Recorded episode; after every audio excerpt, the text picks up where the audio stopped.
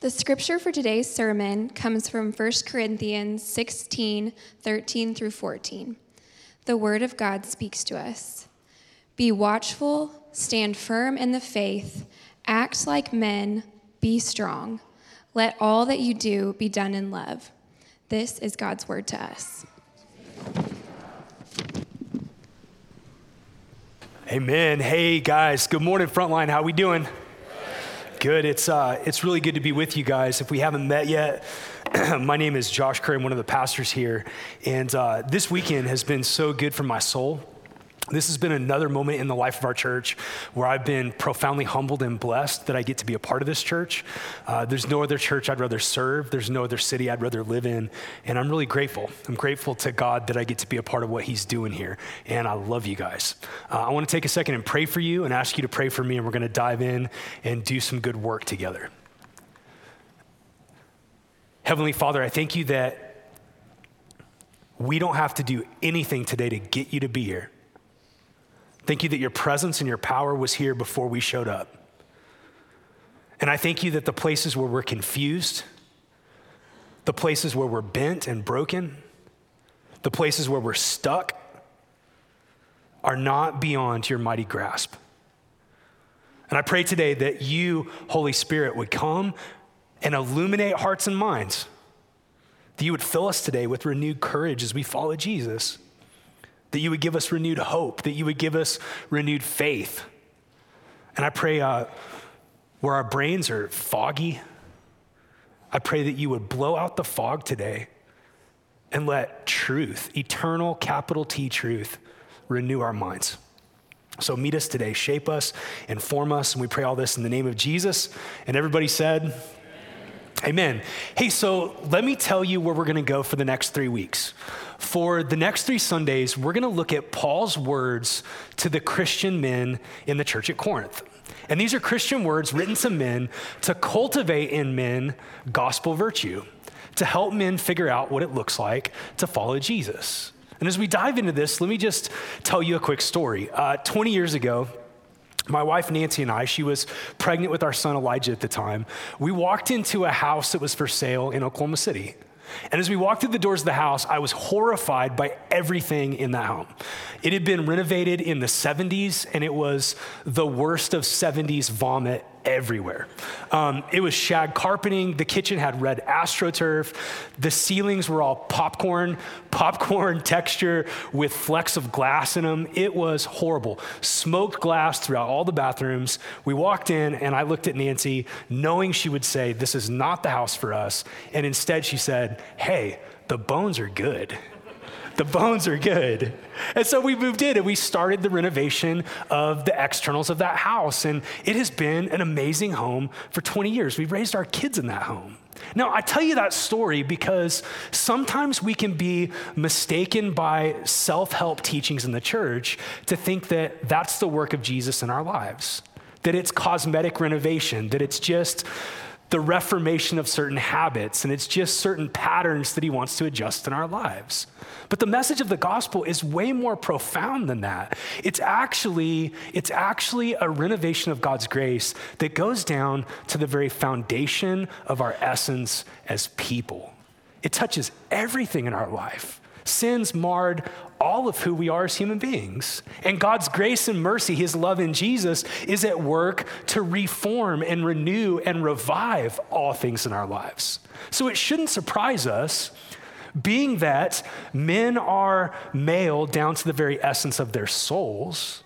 And women are female down to the very essence of our souls, that the work of Jesus is a work that does a lot with who we are as men and women that it speaks to our sexuality. It speaks to the fact that we're engendered beings and we will be engendered beings for all eternity.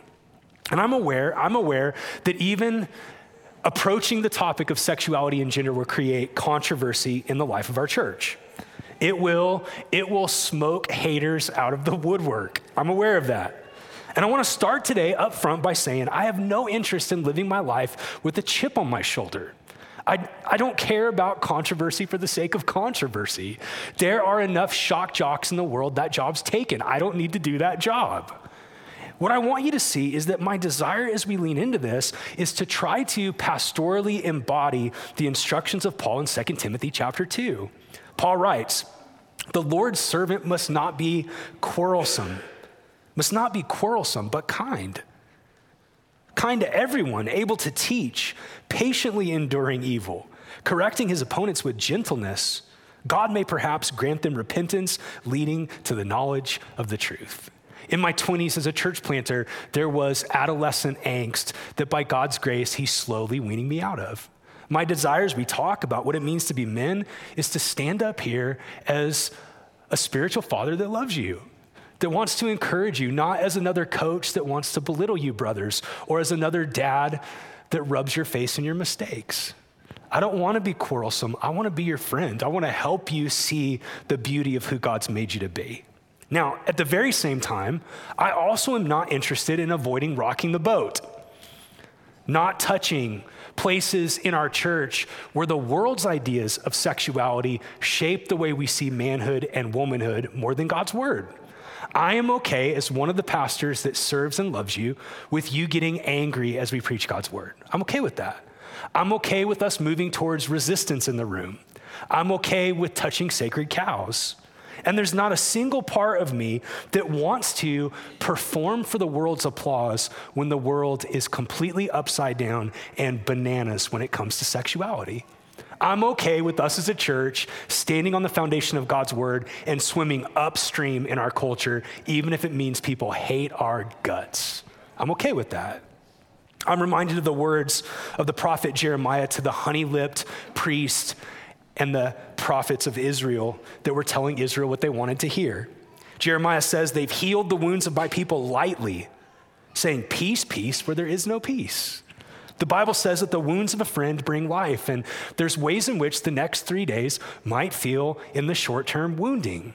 But in those wounds, I believe that the grace of God is sufficient to heal and to bind us up and to reshape us. It's a good thing. It's a good thing to have broken bones reset. Amen? It's a good thing to have surgery when we need it. Amen? And so, with that in mind, let me give you just a few things by way of introduction as we approach this topic. The first thing I want you to see is that the sinful state of the world is one of enmity. Enmity. And that's a deeply important theological concept for us to grasp. Enmity is defined as the state or feeling of being actively opposed or hostile to something or someone. And the result of sin in the world is that there's enmity between God and man. God, in his holiness, resists the sinfulness of man. And there's enmity between man and God. We, in our sinfulness, resist the authority of God. We want to be our own gods. And the enmity between God and man in sin also flows out horizontally and creates enmity between people, strife and conflict, using one another, hurting one another. And the enmity between individual sinners leads to enmity between nations. And if you're even a casual student of human history, what you'll find is that since the beginning, there's also been enmity between men and women, and between man and woman. And it's that enmity that fuels much of modern feminism and secular men's movements. It's enmity. And both the ethos of women need men like fish need bicycles and any attitude among men or men's movements that seeks to objectify women or belittle women are both rooted in the father of lies who hates men and masculinity and he hates women and femininity. And what I want you to see is that both radical feminism and misogyny are false gospels that lead to dead ends. Feminism can't cure misogyny any more than heart disease can cure cancer, and vice versa. Both just kill the patient if we're not treated. And the gospel of Jesus Christ is the only thing that can create true and lasting reconciliation where there was enmity. The gospel reconciles us to God, and the gospel reconciles us to one another. And what we find in the church, the household of God, brothers and sisters, spiritual fathers and spiritual mothers, husbands and wives, is that the work of God in Jesus has the power to replace enmity between the sexes with a sense of deep delight, affirmation, and appreciation. God loves men and masculinity, and God loves women and femininity. And both masculinity and femininity are his creations and a part of the story he's telling to reveal his glory and beauty. And in God's grand creation and story, men and women are created equal, equal in value and dignity and worth. But their equality is not a flat, boring sameness. It's not interchangeability. The differences between men and women that go down to the core of who we are are divinely ordered and they're glorious. They're beautiful. They make life more reflective of the generosity of God. G.K. Chesterton once wrote in a poem called Comparisons these words If I set the sun beside the moon, and if I set the land beside the sea, and if I set the town beside the country, and if I set the man beside the woman, I suppose some fool would talk about one being better. Amen to that. God, in His glory, God, in His generosity, saw fit to create male and female in His image to reflect His beauty. And in our moment, as there have always been, there are voices at work to try to store war between men and women, to stir enmity, and to erase the beautiful differences between the masculine and the feminine. So, for the next three weeks, we're going to be talking to men in the presence of women. And, and, that's a vulnerable thing, is it not, my brothers? I feel the vulnerability. Our brothers feel the vulnerability, and our ladies will feel the vulnerability. So, why do it? Why not just write a pamphlet for our men or only do men's events? Why engage God's word to men in the presence of our sisters? Let me give you a few reasons. First of all, men are called by God to protect, provide, and initiate. And both the abdication and the abuse of this sacred responsibility creates massive wounds in the home, church, and world. And I want you to understand that no matter how wonderful women's discipleship is, and by the way, one of the greatest places of gratitude in my heart to God for what He's done in the last five to eight years in our church has been around women's discipleship to see women discipled and released and following Jesus, no matter how wonderful women's discipleship is in the life of the church, it can't undo the abdication or the abuse of men's responsibility to provide, protect, and initiate. We need men. We need men. In addition, there is a long term effort underway to try to erase masculinity, to try to erase masculinity. And I want you to think for a second about what happens to susceptible men, to men in particular that had a passive father or a violent father or an absent father, and what happens to vulnerable boys if the pervasive message of culture is that masculinity is in itself toxic. What do they do with that message at every turn being told that men are broken and twisted because they're not women? Well, the response is going to be one of two things. And these two things are quite literally tearing away at the foundations of society. The first reaction might be male effeminacy. Effeminacy. Now, I want you to hear me say from the bottom of my heart and at the top of my lungs femininity is glorious, it's wonderful. But effeminacy is perversion. It's perversion. It's the male rejection of masculinity, and it's a parody of the feminine. In addition, the other response might be machismo. Machismo. Masculinity is glorious, but machismo is perversion. It's perversion. It's a ghoulish mix of enmity towards women and hand selecting cultural male stereotypes that have nothing to do with eternal measures of masculine virtue, essence, or service. Brothers and sisters, trucks, MMA, and beer are not connected to masculine virtue. They're not. Being a braggart is not being the same as a true man. Being loud doesn't make you a man. And we know this because Jesus walked, he didn't drive a truck. Jesus, Jesus preferred wine over beer. And the only physical altercation that we have recorded in scripture from Jesus didn't happen in an octagon, it happened in the temple. And Jesus didn't do Brazilian Jiu Jitsu, Jesus used a whip. to be men of virtue, to be men of virtue, we mustn't react and we mustn't have a cheap parody of what it means to be a man, to be men. We have to actually recover true masculine essence in the church of Jesus Christ, being neither effeminate nor macho. Listen to these words from a decent book called It's Good to Be a Man. To be a Christian, a man must pick up his masculinity, not lay it down. The real dilemma is not between spirit and body, but between sin's corruption of our sexuality and God's original design. Our sexuality is an essential part of our nature, so much so that a man can be masculine without being virtuous, but he can't be virtuous without being masculine. To follow Jesus as a man is to follow Jesus into redeemed masculinity, to find your essence and your calling as a man. So, why do this on Sunday with ladies in the room? Let, let me give you two big reasons. The first reason is that men need women. Men need women. The Bible says it is not good for man to be alone. Can I get an amen? If you've read Lord of the Flies, can I get another amen?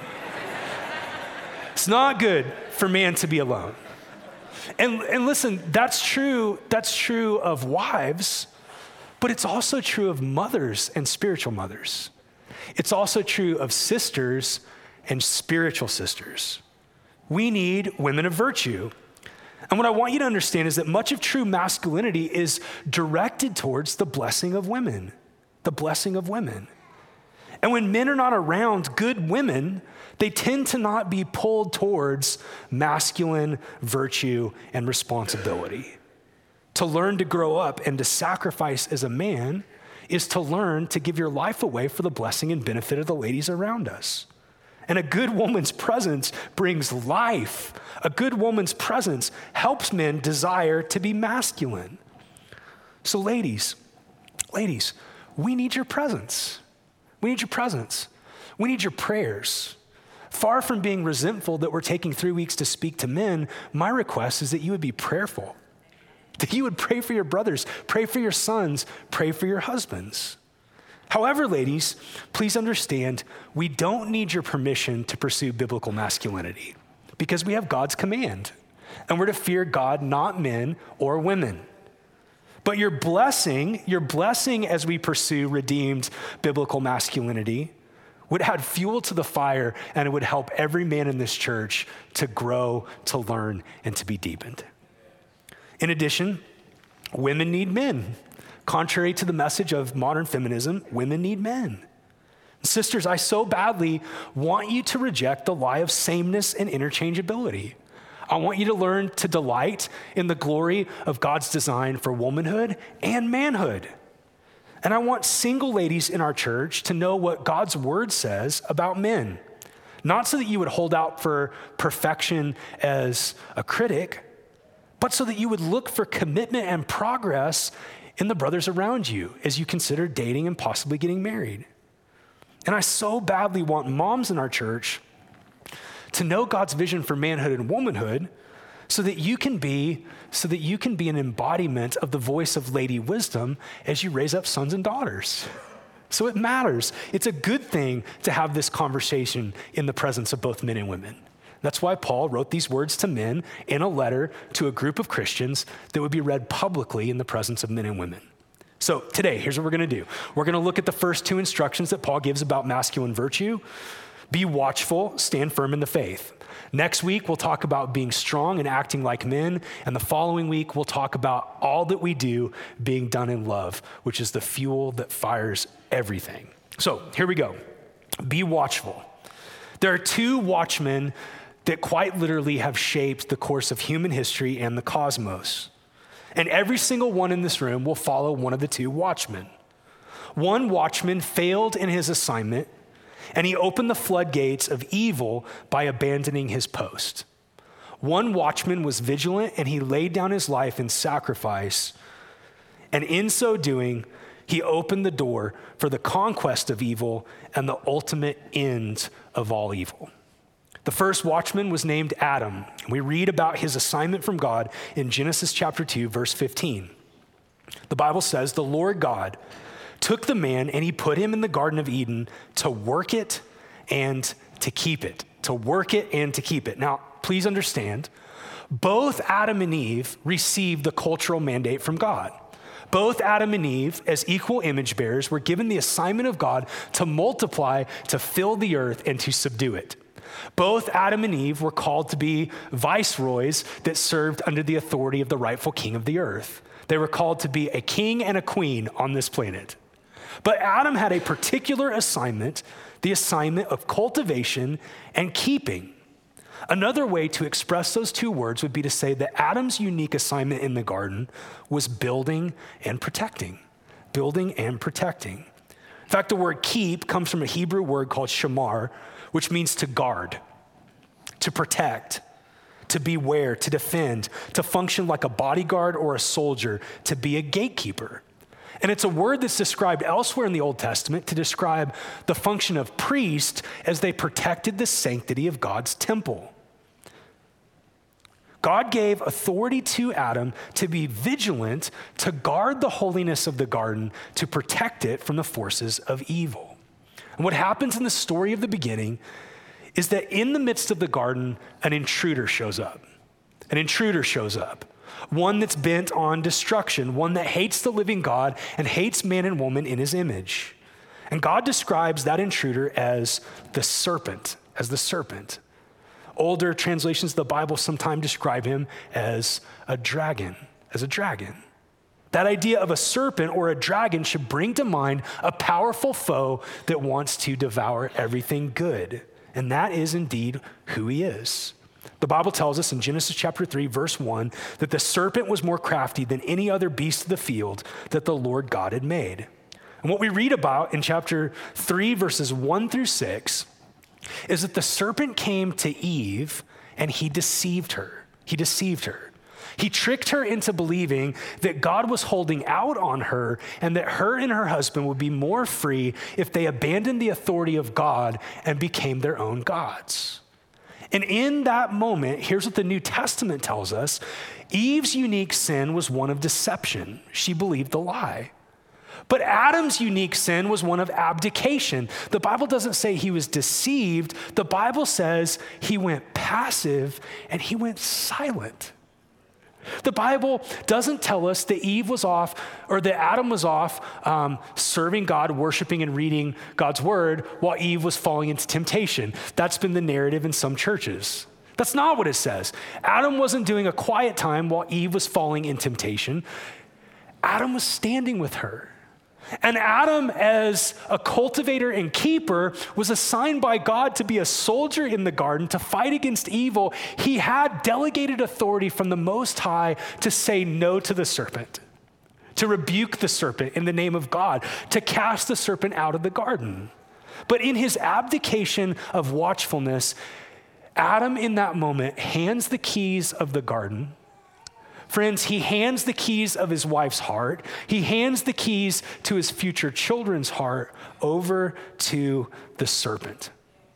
And in that moment, because of the deep authority that God had placed on Adam and Eve, as they fell, creation fell into chaos. Sin and death entered in. And the Bible tells us throughout the pages of the Old Testament and the New Testament that three great enemies fill the earth. We now live in occupied territory. And the three, the three great enemies that are all around us and inside of us are the flesh, the world, and the devil. The flesh is not referring to your body. The Bible's very pro body. Your body's a gift from God. The flesh is referring to your sin nature, that we all are like our first father, Adam. We're sinners by nature and choice. When the Bible talks about the world in a positive sense, it's talking about creation and human beings that God loves so much that he gave his only begotten Son to die for. When the Bible talks about the world as an enemy, it's talking about the collective corporate structures of rebellion and sin that human beings build against God, the philosophies that are against God, the cultures that are against God. And the Bible says, in the midst of the flesh and the world, we also have an enemy, the devil, that's not a metaphor, that's not mythology. He's a true created being that hates God, he hates you, and he lives to steal, kill, and destroy. Now, I want you to pause here because even in the first three chapters of the Bible, we have God's mercy and grace. We have his mercy and grace. God had every right in that moment because the treason of Adam and Eve to end humanity or to abandon humanity. But God, in His mercy and grace, even when He's speaking curses to Adam, Eve, and the serpent because of their sin, He gives a promise of hope. This is the seed that grows into the entirety of the Bible. This is the first proclamation of the good news of Jesus. Here's what God says to the serpent I will put enmity between you and the woman, and between your offspring and her offspring. He will bruise your head, and you shall bruise his heel. Here's what God's saying there's a day coming where the seed of woman is going to be a better watchman than the first Adam. There'll be a new Adam, a second Adam, and that second Adam will not fail in the watch keeping that God assigned to him. He will be injured in defense of the garden, but he will kill the serpent. He will put his boot to the head of evil. And what we find in the fullness of time is that Jesus Christ was born seed of the woman. He was born without sin. He resisted temptation and he defeated the flesh and paid the penalty for our sins of the flesh. We find that Jesus comes to bring his kingdom to resist the world, an upside down kingdom where the philosophies of this world say man is God. Jesus brings a kingdom that says God is God. And he calls us to get out of the center of our lives. And Jesus does battle with the serpent. He resists him, he defeats him, and he will one day destroy him. Now, friends, listen.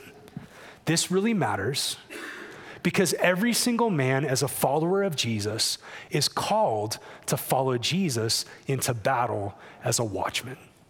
You were called to engage under the lordship of Jesus in the, co- in the cosmic conflict that God is waging against the flesh, the world, and the devil. Listen to these words from a book written to moms and dads about raising sons. Men who follow Jesus Christ, the dragon slayer, must themselves become lesser dragon slayers. This is why it's absolutely essential for boys to play with wooden swords and plastic guns. Boys have a deep need to have something to defend, something to represent in battle. And to beat spears into pruning hooks prematurely before the war is over will leave you fighting the dragon with a pruning hook.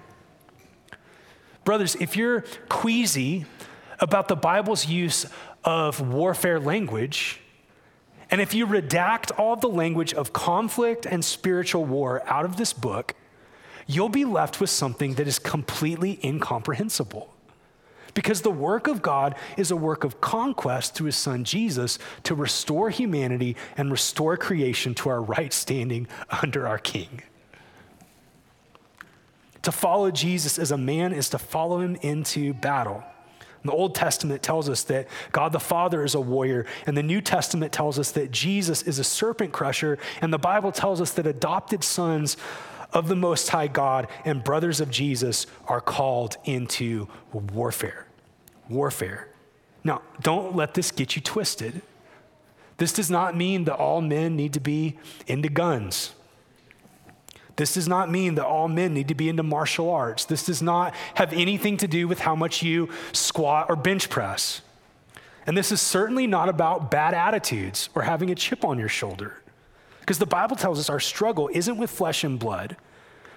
And, brothers, what I want you to see as I give you a highlight of your enemies is that if you don't know you're in a fight, you are going to get trashed.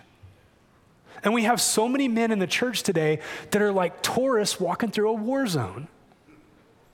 We're walking through the streets that are war torn with snipers and with bombs and mines all around us, and we've got flip flops on and disposable cameras and Hawaiian shirts. Like, the world in which you live is not Disneyland. The world in which you live is enemy occupied territory. And hey, friends, the stakes are really high.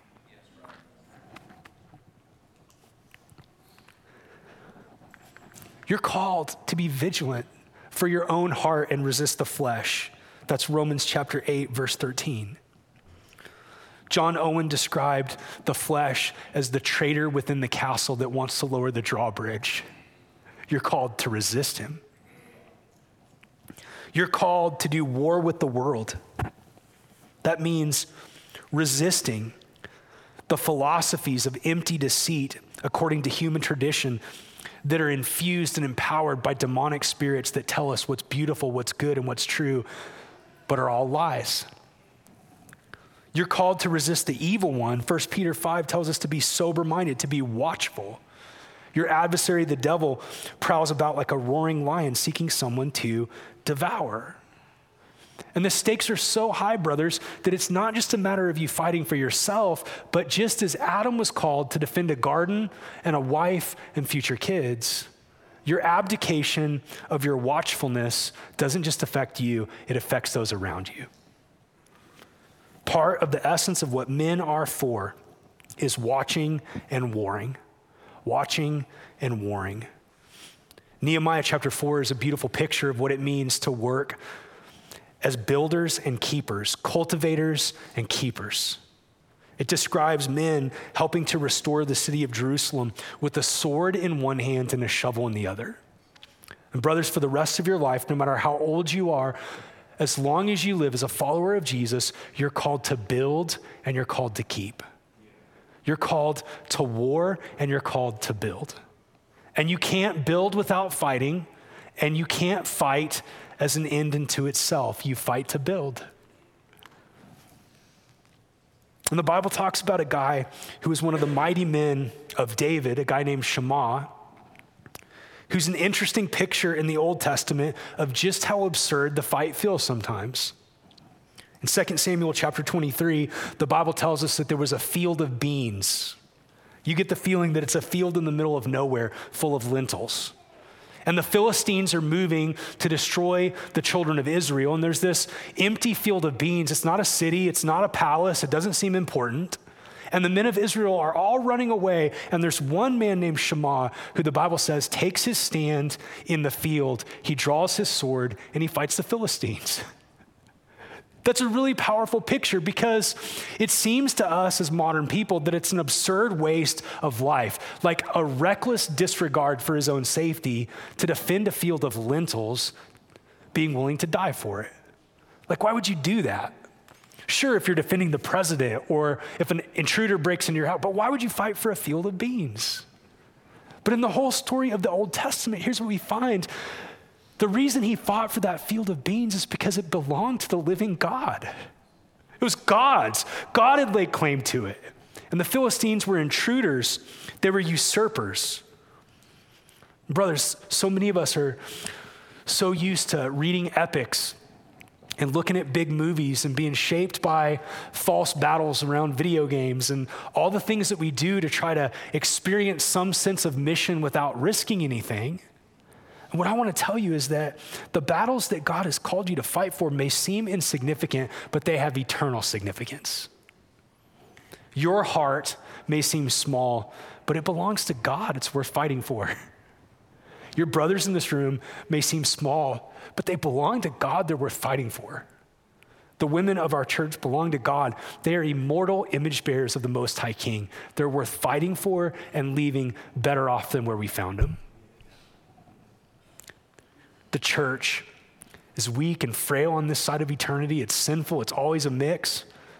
And she belongs to God and she's worth fighting for. We are called, we are called as followers of Jesus to live our lives with a shovel in one hand and a sword in another, building and blessing and fighting. And in the midst of that call to follow Jesus into battle, I feel my insecurities. I feel my masculine failures. there was a, a moment, even this weekend, as we were doing the men's conference, where I was assigned to lead guys, and multiple things broke in my house all at once and I felt like a total failure. I can't fix these things. Paying for a kid's college, I don't have the extra cheddar to just splurge and pay somebody to do these things. And I felt myself going into a shame spiral Like, who am I to talk to men when I just, I can't even manage the field God's given me? Every man in this room, every man in this room has places where our weakness and our failure whispers to us, you're disqualified from the fight. You're disqualified from the fight. Who are you? Who are you to stand against the forces of darkness? What I want you to see, what I want you to see is that our calling to be watchmen is connected to Paul's second command. The way we exercise our duty as watchmen on the wall is by receiving the inheritance that's not connected to our performance, but it's connected to the riches of God in Christ Jesus. Paul doesn't just say, be watchmen, fight really hard in your own strength, good luck. He says, be watchful, stand firm in the faith. And that standing firm the faith is receiving an inheritance in Jesus and fighting from a place of God's favor and love, not fighting for it. Brothers, you will never stand and fight for your wife consistently or for your kids or your church or your brothers or your city unless you know who you are. And you will never, you will never be able to create in your own strength an identity because you were made to receive an identity. And what we find in the Bible is that the person and work of Jesus, his body of teaching and the teachings of the apostles from Jesus, the traditions that they handed down to us, Jesus' cross, his resurrection, the riches of the faith that Paul's calling men to stand in, that's your inheritance that creates your identity. It tells you who you are, and it gives you the power and the grace to stand and to fight. When we receive the unshakable foundation of the faith, you have ground to stand on in the battle that God's called you to fight. Let me give you three things that standing in the faith once for all delivered will give you to receive the finished work of Jesus, to believe the gospel, to build your life on Jesus' words, which he describes as a foundation of rock that can't be shaken instead of sand that's always shifting, is to stand as a watchman on solid ground. Solid ground. One of the reasons that so many of us feel disoriented is that we're trying to fight on quicksand. We're trying to fight on quicksand. We're trying to build our lives on people pleasing and power and performance and pleasure and money and career and the idols of marriage and family. And then we wonder why the ground's always giving out from under us. To receive the faith once for all delivered and to stand on it is to be given solid ground on which to wage war. God answers the deepest questions of who you are through the finished work of Jesus. Calls you beloved, he calls you son, he calls you strong. Hey, listen, there's ways in which, brothers, the New Testament calls you to boast in weakness, and there's ways in which it you, it introduces you to your strength. And your calling, your calling as a man that's called the steward weakness and also steward strength requires that you stand on what God's given you in Jesus, which answers the question Who am I? Who am I? You're a son, you're adopted, you're beloved, you're justified, you're sanctified, you will be glorified. In addition, standing on the faith is standing on high ground. It's standing on high ground. If you try to face the world, the flesh, and the devil in your own ability, you will be punching up to giants that will break your back and eat you alive. You're not smart enough, you're not strong enough. The devil's more wily than you are. Your flesh is more mighty than what you can tame on your own. And the systems of the world, the gospels of culture, are far too convincing to sinful people for you to resist on your own. But when you stand in the faith, Jesus becomes your tower and your refuge. He's the high ground. The 61st Psalm describes the living God as our refuge, a strong tower against the enemy. Brothers, to live your life and build your life around Jesus and on Jesus and for Jesus is to live your life on high ground because He's defeated those enemies.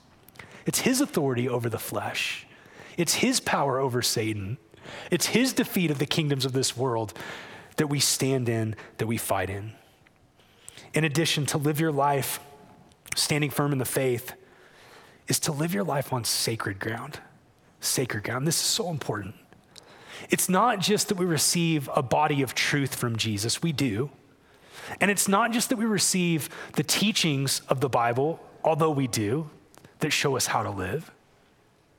But what we receive in the faith once for all delivered is the grace of God that leads us into a living relationship with Jesus Christ, the Holy Spirit.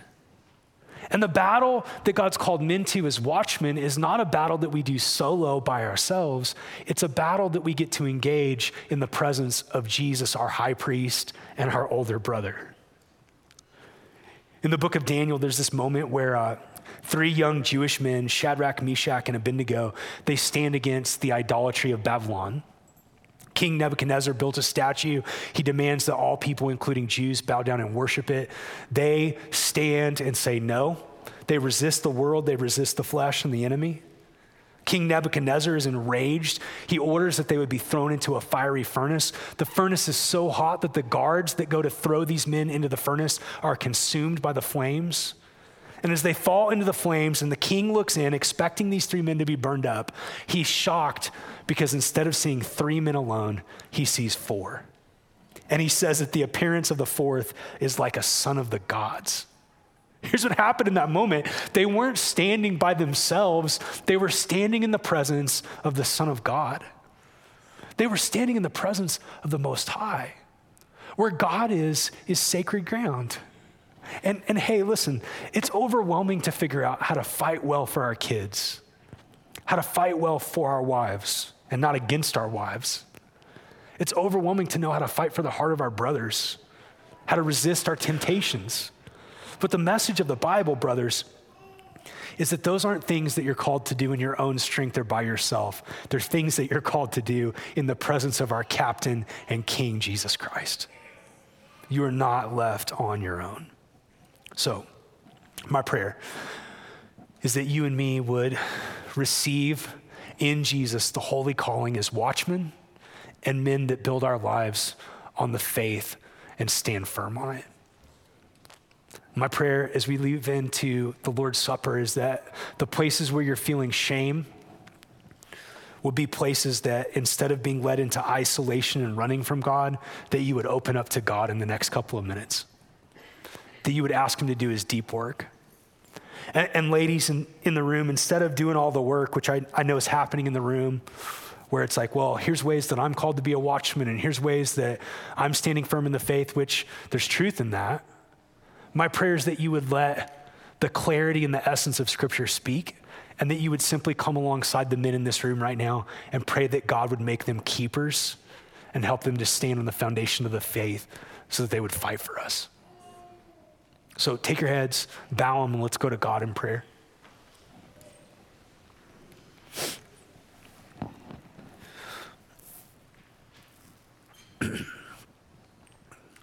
Heavenly Father, there's places where we're all asleep to the warfare all around us and inside of us. Um, that picture of a tourist in a war zone is so true for the church in so much of the world. And I just pray that there would be a sobriety, a watchfulness, a wakefulness that you would give to the men of this church.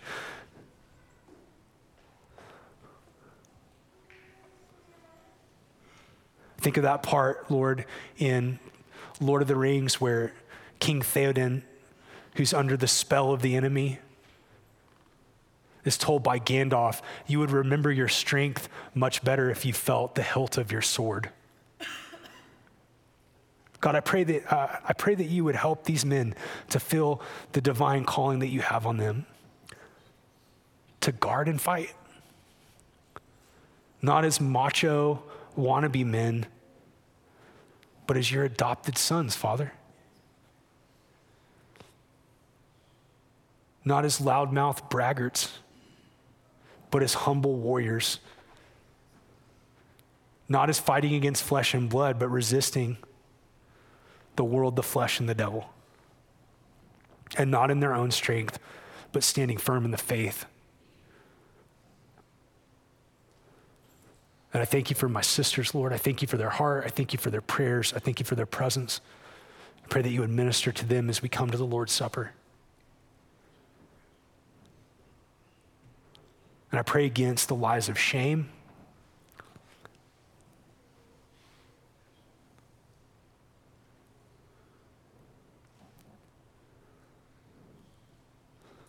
Jesus is not like the Pharisees, brothers, that love to bind heavy burdens on men's backs. He's not that. Jesus is not, he's not a Pharaoh that demands more bricks and doesn't give straw. Where he calls you, he meets you.